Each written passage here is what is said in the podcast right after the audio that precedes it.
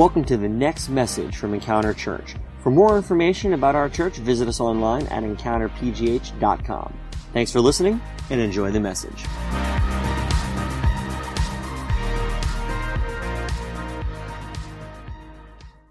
All right, so uh, today we are beginning a new series that I'm excited for. It's something that's been on my heart for a while now, and it's a new series that we're calling This Is Us. How many of you have ever seen the TV show This Is Us? It has absolutely nothing to do with the TV show. Um, but it does have to do with uh, the concept of us, right? Because this series is really all about us. And when I say that, what I mean is it's all about all of us together, right? The idea of who we are as a church. And so we're going to be asking questions like that this month. Who are we? Like, who is Encounter Church? And uh, why are we here? Why do we come to church on Sunday morning? Why do we ask people to come to church on Sunday morning? Why do we do the things that we do? And really, why does any of it matter? Why does what we do matter? And how does who we are as a church, as a people, doing the things that we do as a church family, how do those things impact us individually, but also impact the lives around us? And so I think it's really important for us to understand these things that we're going to be talking about this month. And the reason for it is this is because I believe that it allows each one of us to find out our part to play. When we can understand how we fit into the whole, and not just why something happens, but the purpose and what it accomplishes and what each one of us do. You guys might not know this, but you sitting here right now means you actually have a part to play. You are involved in the family right now. And to understand what your role does and the significance of it, I think really changes who we are because what happens is is that when we learn that when we come together as a family and when we learn what this family can accomplish when we're all going in the same direction and trying to work towards the same purpose. And so today we're going to start with the very first and the biggest piece of who we are as a church is something that we say all the time. It is encountering God in real life. Encountering God in real life. You guys may have seen we have these t shirts, right? So this t shirt here says Encounter God in real life. This is the hallmark of our church. Encounter God in real life. This is the marching orders, if you will. Some people, in like business terms, whatever would call this, the, the, the, the vision statement. This is the thing that everything we do as a church drives from encounter God in real life. And as a side note, if you don't have one of these t shirts, you can grab one at the Connection Center. Okay, we have them for you because this is what people will look at. People will say, What does that say? And it gives you a, an opportunity to be able to share. It's also a great way for you to be able to represent your church in, the, in your everyday life. But here's the thing what does encounter God in real life mean? And, and this is not just a seminar, this is going to be an impact for us as a church, but also for us as individuals and why it matters to us today. When we say encounter God in real life, what are we talking about? Why do we pick that? Well, simply put, it means normal people living normal lives, learning to know and experience God in everyday normal life, right?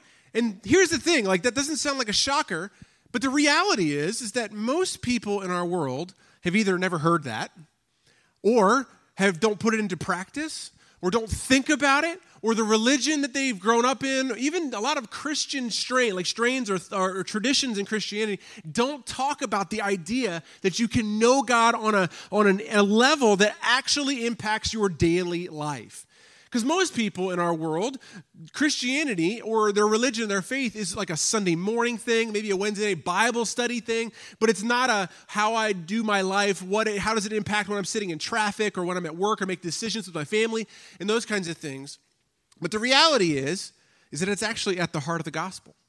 And it's at the heart of Scripture, but it's just not commonplace. And so here's what happens though, is when we begin to see that we can encounter God in everyday life, right? When we learn to know and experience God in our everyday life, it shapes the way that we see God.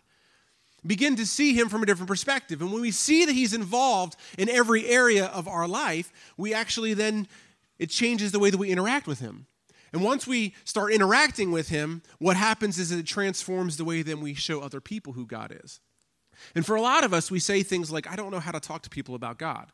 In some ways, what that might indicate is that maybe we haven't experienced God on a personal level to, to the degree of where it's we can show them areas that God has had an impact in our lives.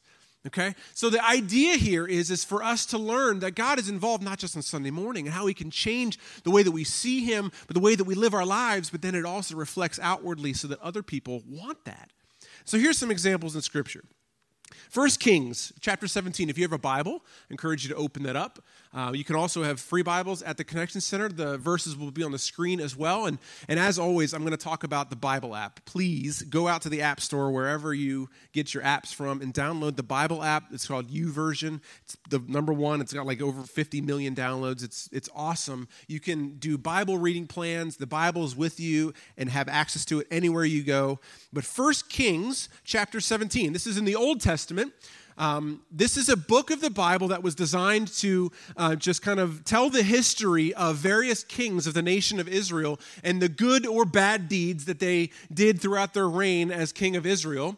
And, and, and periodically there would be important stories that would be brought in to kind of share what happened during that particular king's reign and then certain um, events that would take place that actually um, changed or changed history or impacted the nation at the time. So we're going to read in 1 Kings chapter 17, beginning in verse 8, and we're going to hear about a man named Elijah. Of you ever heard of Elijah the prophet?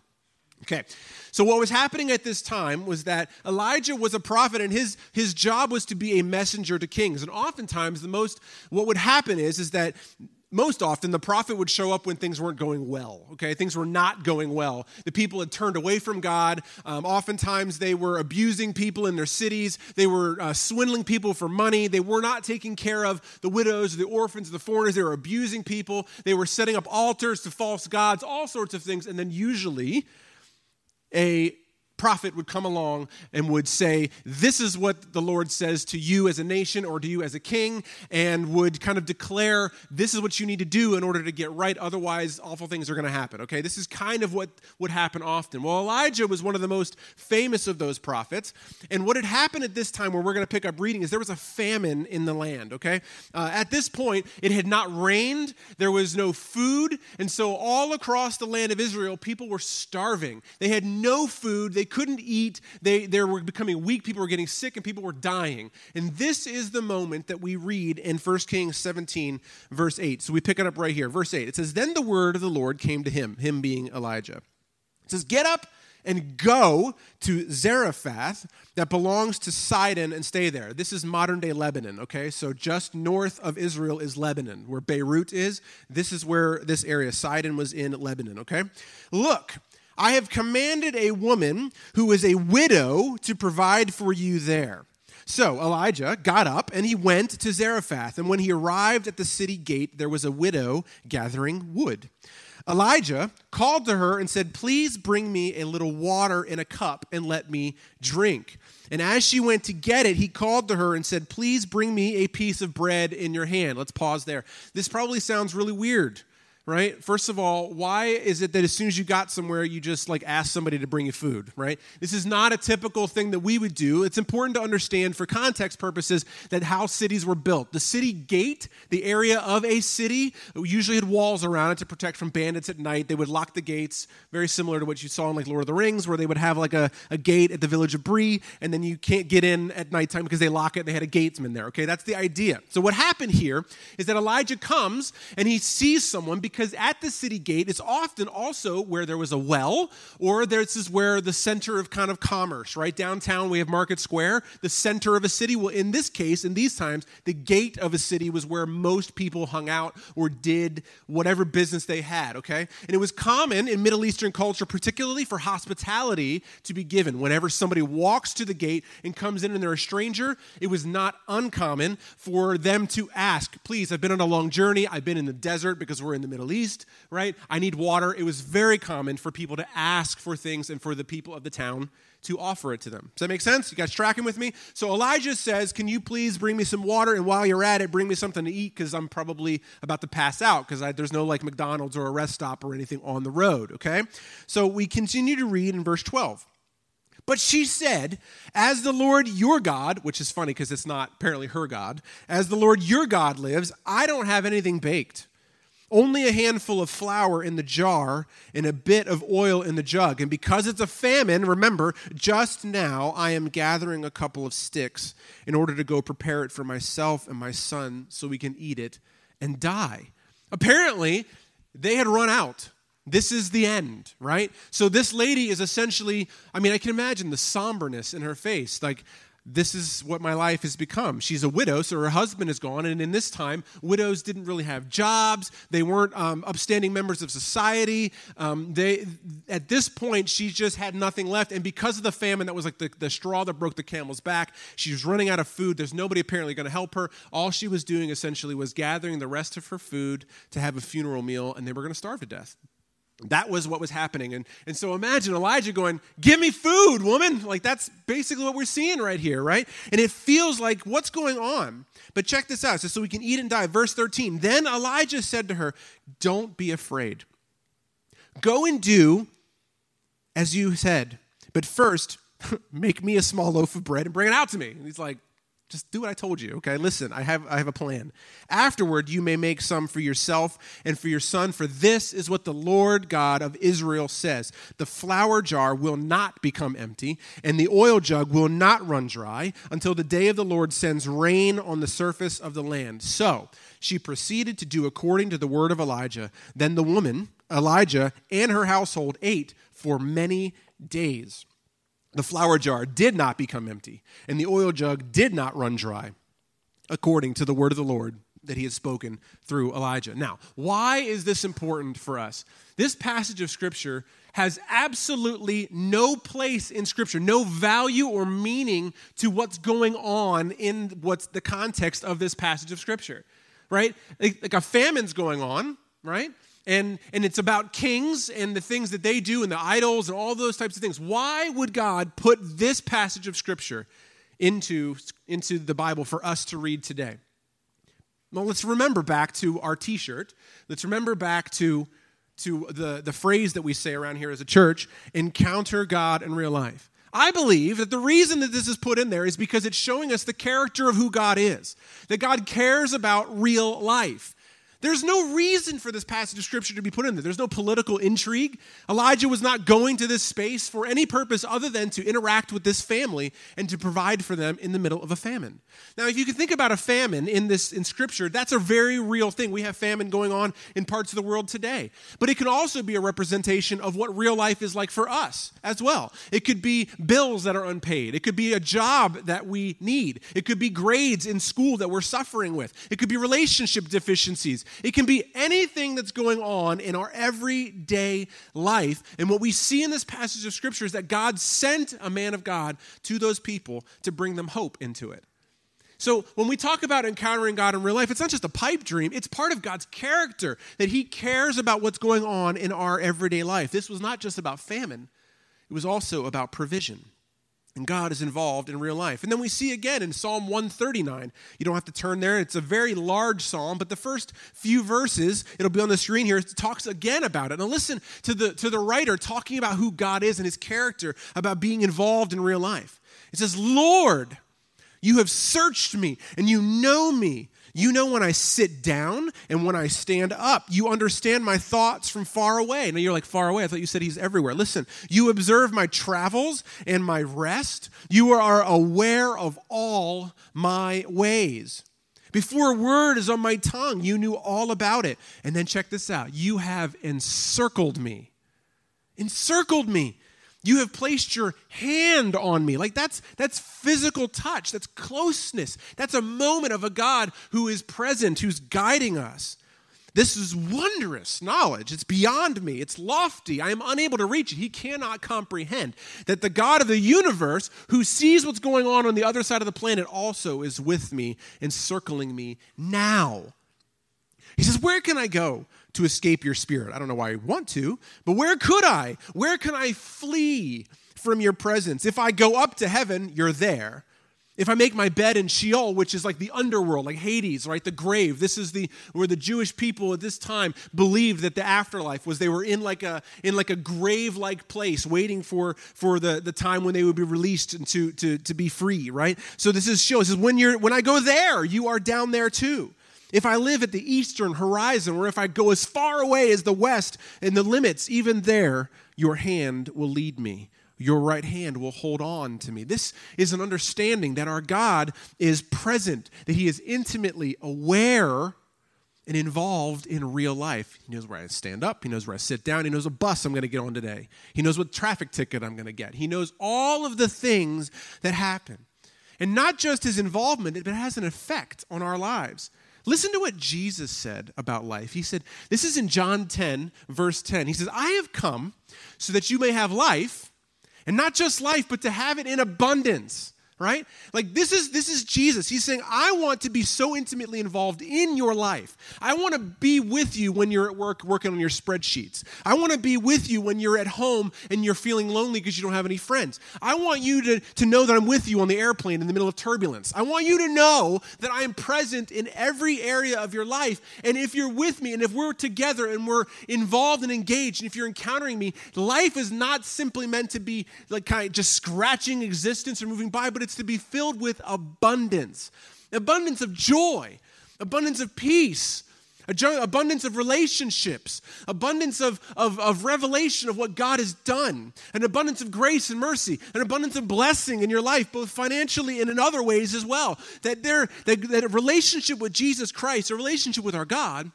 it's not just meant to be on Sunday or in the middle of the week, but instead to encounter God in every normal, every average part of our lives. And in that space, we find abundance. But how? How? Well, let's look at another verse of, from Jesus in John 15.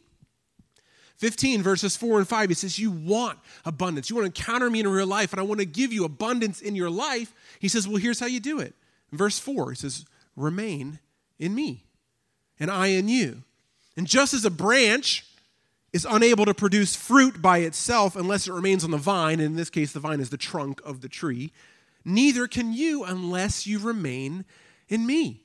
He says, I'm the vine, I'm the trunk, and you, us, are the branches, and the one who remains in me and I in him produces much fruit, like an abundance, right? Like the fruit of a relationship with God. Like, imagine for a second if all you do is plant a seed let's just say seven days a week, right? So we're gonna have to kind of figure this out and like extrapolate. We're not talking like like to scale, but if only if if if seven days a week is the entire season that I could plant and water and harvest, if I only do that once a week or twice a week, which means just partially throughout the season, the harvest or the abundance of my fruit is gonna be small, right? The idea though is if you remain in Christ you, you, you prune your relationship and you water your relationship. And there's a lot of ways to do that. That's, that's spending time in Scripture, that's reading through Scripture, that's worshiping, it's attending church and getting involved in life groups and, and relationships with people. It's involving in spiritual disciplines. It's going on hikes and seeing God in nature. It's all sorts of different things that tend to the relationship of God in everyday life, right? It's the big things, it's the small things. It's learning to see that God is in the spreadsheets and in the traffic just as much as He's in a huge worship service, right? If we do that, the more we do that, the more we remain, he says, you will produce much fruit. The abundance of life comes from a relationship with God. We want that, but we have to go after that. Encountering God in real life, normal people. We are normal people. Most of us are normal people. Normal lives. It was a joke. Nobody laughed. Inviting God into it. That's what we're talking about, right? It's like everyday life it's just inviting Him into our life where we're at. And so when we say we want to encounter God in real life at our church, what we want, what we mean is that we want God to be part of everything that we do, whether it's big or it's small, whether it's at church whether it's in our everyday lives. And so, what does it mean for our church? What does it mean to encounter God in real life? What kind of a church will we have? If we truly make that the center of what we do as a church? Well, here's a few thoughts that I had. Number one, our church will become a place of refuge from the fake. A place of refuge from the fake. You know, the world that we live in is one where you have to pretend to be things all the time. You have to pretend like I've got my act together. I have to pretend like I know what I'm doing all the time. I have to pretend like I'm like I'm not crying on the inside. I have to pretend like I'm better than I am. I got to measure up, right? So much of our life is about that, but not at this church. Because our job is to encounter God in real life, you can be a real person here. You can walk in and say, I had an awful day at work, or an awful week at work, or I lost my job, or I'm about to be evicted. That's real life, right? And this is a refuge for the fa- from the fake here. People can come here and be true and be real because normal life is not pretty, it's not Instagram shiny, right? Real life is coming to a place where you can be with people who are going to hear what's going on and not judge you for it. You don't have to act like anything else. You can be yourself. It's a refuge from the fake. Encountering God in real life at our church means it's a place of rescue from mistakes.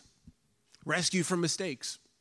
This is a place where, in the world that we live in, we become labeled by our mistakes. We become, we become hostages to our mistakes, right? The things that we screw up and we make mistakes and we do the wrong thing, people let you know about it. They tell you, I told you so. They hold grudges against you. They become bitter against you. You become defined by it and your value and your worth in life. A credit rating is the perfect example of this exact thing.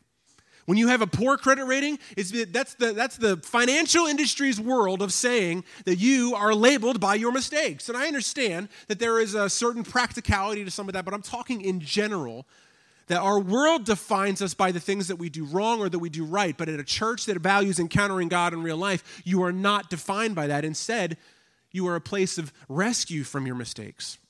When you come here, you can say, I screwed up this week, and you'll have people who will hold your hand or hug you or will stand with you and walk with you and say, You're not defined by that. You'll do better next time. What can we learn from this mistake? How can we get past this together? You are not defined by that. You are defined by who you are in Christ.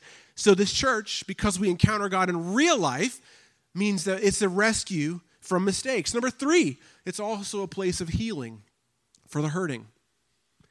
There are a lot of people, again, who walk through our world and they just get beaten up everywhere they go, physically, mentally, emotionally, spiritually. And our world is not one that's full of mercy.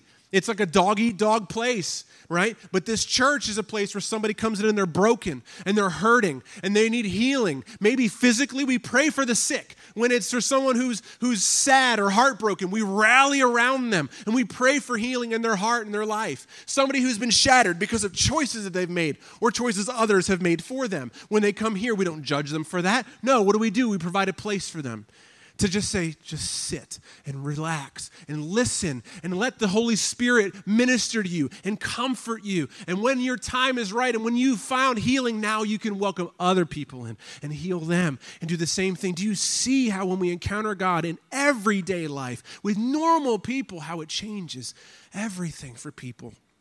It's also a place of relationships for the disconnected. So many people in our world don't have friends, have the wrong friends, right? New to a city. Maybe they're, they have family members who have shunned them. Whatever, for whatever reason, there's so many people that when they come to a church like this, they get connected into a God who loves them, into relationships with other people who love them because Christ loved us, right? It's the beauty of a church when we encounter God in real life because it's about normal people and normal lives we get to find a place where people can be connected and find a place to belong. Ultimately, it's a place where we come face to face with the God who loves us and sees us for who we are. And He works with us to help us become who we are created to be. That's what it means for our church to encounter God in real life. But what does it mean for you? What does it mean for me? Like, what's the personal application? Because that's the thing is like, like this is what we talked about. This is what we see in this passage of scripture, all of them, is that God is intimately concerned with the nation, right? With the whole world. That's why we did the walk for water, right? We did that because God cares about the widows, God cares about the orphans, which by the way we see reflected in this passage of scripture. So God's setting his own example, right? We see God command his people you should be taking care of the widows and the orphans and the foreigners, right? When they come into your city, when they come into your town, you take care of them, you treat them like they're your own. And here do we what do we see? we see God setting that very example in this passage of Scripture a widow and potential orphan, right? And what does God do? He provides for them. So, yesterday in our walk for water, what are we doing? We're providing for widows, we're providing for orphans, right? We're doing that. I love on the medal that we got, every one of us got the little participation trophies, right? And what did it say? It says, every step you take is one they don't have to. I love that. That's what we're doing. That's a God who cares about the everyday life, right? That's who we are. But what does that mean for me and for you? In the 17th century, and we're going to close with this, there was a man named Brother Lawrence. How many of you have ever heard of Brother Lawrence? A couple of us. I encourage you, if you have never um, heard of him or have read this book, he wrote a book or a, a, collection of writings that turned into a book called The Practice of the Presence of God. It's awesome. This man was a, like a lay brother, like a, a, not a monk, but, but he was at a monastery, a Carmelite monastery in Paris, France. And he developed a simple way of connecting to God in regular, ordinary moments. And he called it practicing the presence of God. And there's three main steps to it, right? But and I've kind of reframed it for us and for our message today. Encountering God in real life means personally for you and I these things. Number 1, that God is already present. So why not interact with him, right? If we believe that God is literally everywhere, He's already here, the real trick is, is whether or not we acknowledge His existence and presence in the moments, right? Like, if God is supernatural and He is beyond and He is everywhere, then He is literally right here next to me. And so the process of encountering God in real life just starts with the foundation, the knowledge that God is already here. And so now I want to invite Him into my life right? That foundation. The second thing that it means for us is that now mundane moments become meaningful. So, Brother Lawrence worked in the kitchen. And so his job was cleaning pots and pans and cooking food. And he started this practice of this is the idea of encountering God in real life, right? He would he would get a, a bowl that was just used and it would be dirty and filthy, and he would begin to wash it, and he would invite God into that moment. And he would say, God, thank you for the opportunity to wash this dish. I serve you, I'm serving you as this dish is yours, as I'm washing your own dish that you just ate out of. And then he would and then he would pray over that dish and he would say, Take this now as it gets filled filled with food and goes to the next person, that you would feed them, you would strengthen them, right? Like he's taking a moment that normally we hate doing the dishes at home, right? I hate mowing the lawn. I hate driving to work and stuck in traffic, right? But instead, practicing the presence of God, encountering God in real life means turning those moments that are mundane or annoying or small or seem insignificant, right? And saying, How can I do this thing and honor God as if it was Him Himself? If God was the guy in front of me who cut me off, how would I treat him? If God was the one I was preparing this spreadsheet for, how would I do it if I knew it was going into his hands, right? If I was preparing a cup of coffee as someone walks in the door and that was God, how would I give it? To, you see what I'm saying? This is what he started to say. The pots and pans, the food that he was preparing, everything was a moment, and the mundane become meaningful. And when you encounter God in real life, every moment now becomes a moment where we invite God into it. And the third part of this is even taking it further comfortability in conversation. And I understand this is like kind of weird, like because we're not, we don't think like this. But what he would do, what Brother Lawrence would do, is he would start to actually talk out loud or under his breath as though he were talking directly to God and listening to him. So he would say just what I did. He would be like, Lord, thank you so much for, for this opportunity today. Oh, look at this pot. It's really dirty. Wow, okay. And he would start washing it and he said, Jesus, I pray you would wash this dish like you wash souls. Whatever. He would just start talking, interacting. What does it do? Yeah, I mean, okay, like, do, do, we have to say, oh, God, thank you for this water bottle? Oh, man, look at this plastic. God, thanks for creating, pl-. like, that's not what we're, what he's necessarily saying. What we're talking about, though, is it's creating an expectation in your mind, right? That God is intimately involved in every area, even the minute spaces, right? And so when we invite him into it and we begin to have conversations with it, it happens to me all the time now. It's sort of become normal to me in some ways, to where when things happen at work, good things, my first thought is, man, God, thank you, God, for that right? Like I just it just it's become part of my life. I'm thankful because I know that God is the source of it. When things don't go right, when I get bad news at work or things are difficult in traffic, the first thought that comes out of my mind oftentimes is, "Oh, no, I'm just kidding." Like it's usually something along the lines of, "God, like this is frustrating me. I, I don't I just need to chill out. Help me to chill out." Like that's the idea is the comfortability that God is present the comfortability and the knowledge that He loves me and that He's guiding me and shaping me, right? And then, because I'm comfortable with Him being involved in every area of my life, now it's natural for me to talk and to act as though He is present and to listen for Him to speak to me. And here's what happens it begins to transform our lives. It's not so much the big moments like the crazy huge moments that shape us. It's the everyday stuff. It's the, like I mentioned, the spreadsheets, right? If I have to go back and do a spreadsheet over because I did something wrong or somebody didn't understand something, I can be frustrated by it. But if I invite God into that moment, right? And now I begin to apply, God, what what what are you saying to me, right? Maybe my attitude was off, right? And this is a moment where God says, "Jared, your attitude's poor. Fix that, change that." Do this with excellence instead of doing it as fast as possible and rushing it out the door, whatever it might be. That practice of involving myself every day and allowing God to shape me in the little things is going to shape me on the large scale. I become a different person. That's what encountering God in real life means. It means in every area of our life. And as a church, when we do that on Sunday morning, we come here, right? And we sing to God because He's in the room right? When we welcome a guest and we shake their hand and we give them a cup of coffee or we go out of our way to invite them to sit with us or whatever it might be, all of those spaces, we're doing it as unto Jesus. That's what he said, right? And then when we take it out of here and we go about our normal lives and we work and we play and we listen to music and we watch movies and we pay our bills and all of those things, as we do it as if under the Lord, our demeanor changes. We become different people and in our relationships with other people outside begin to see that we're different. And in that place, opportunities for conversation rolls up. I get to tell them how God has shaped different areas of my life, how He's made a difference in those areas of my life. And so let's finish with this. Acts 17, verse 28, talks about this very idea. It says, For in Him we live and we move and we find our being. I think this is like the quintessential passage that exemplifies this idea that everything we are is only made possible because of our God, but everything that we do is should be done and directed to Him in, in glory and in honor of Him.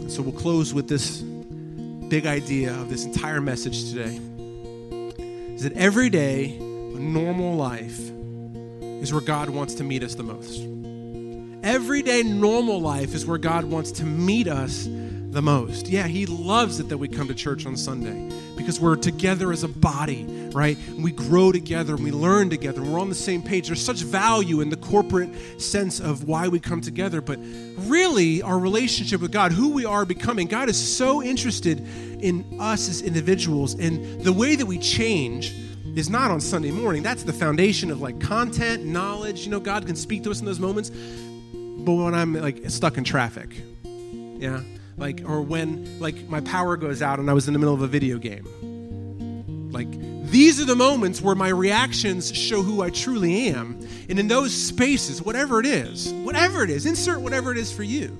In those moments is where I see God wanting to teach me and to shape the way that I behave and the way I act and the way I think. And if we invite Him into every one of those spaces in the everyday moments, we will find that our faith is more vibrant. We're abiding in Him, and we'll find that abundance in our lives and our relationships. Would you stand with me?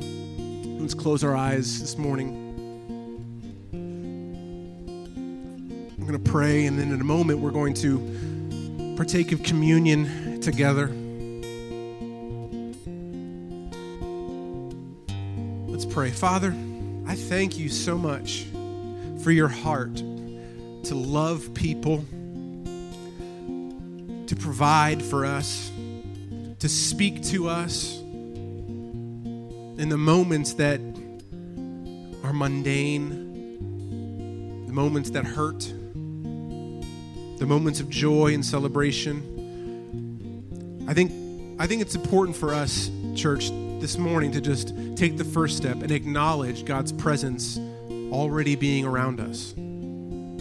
So, just right now, just each of us, just say, God, I know you're here. I know you're here. And I know you're not just here, but you're actually everywhere. That you're in my home, you're at work, you're at the airport, you're at the bank, you're at the grocery store.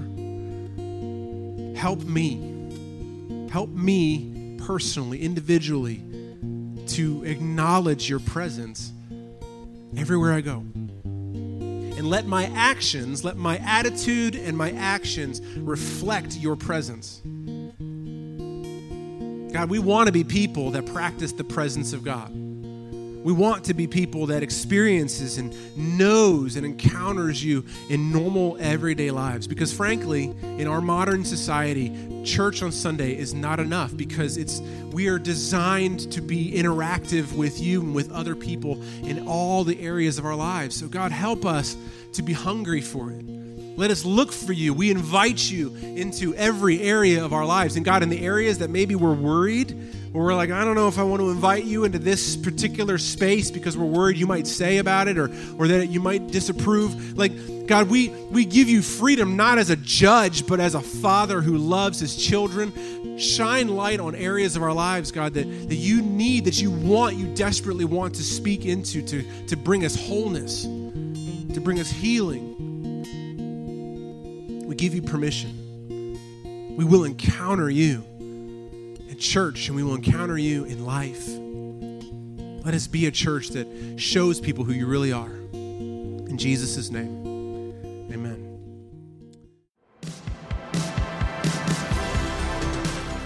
Thanks for listening to this week's podcast. If you call Encounter Church home, or if you'd like to partner with us to support the work that God is doing here, you can take advantage of our online giving option. Just go to encountergiving.com.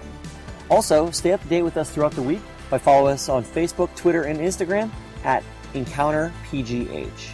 Thanks for listening, and we'll see you next week.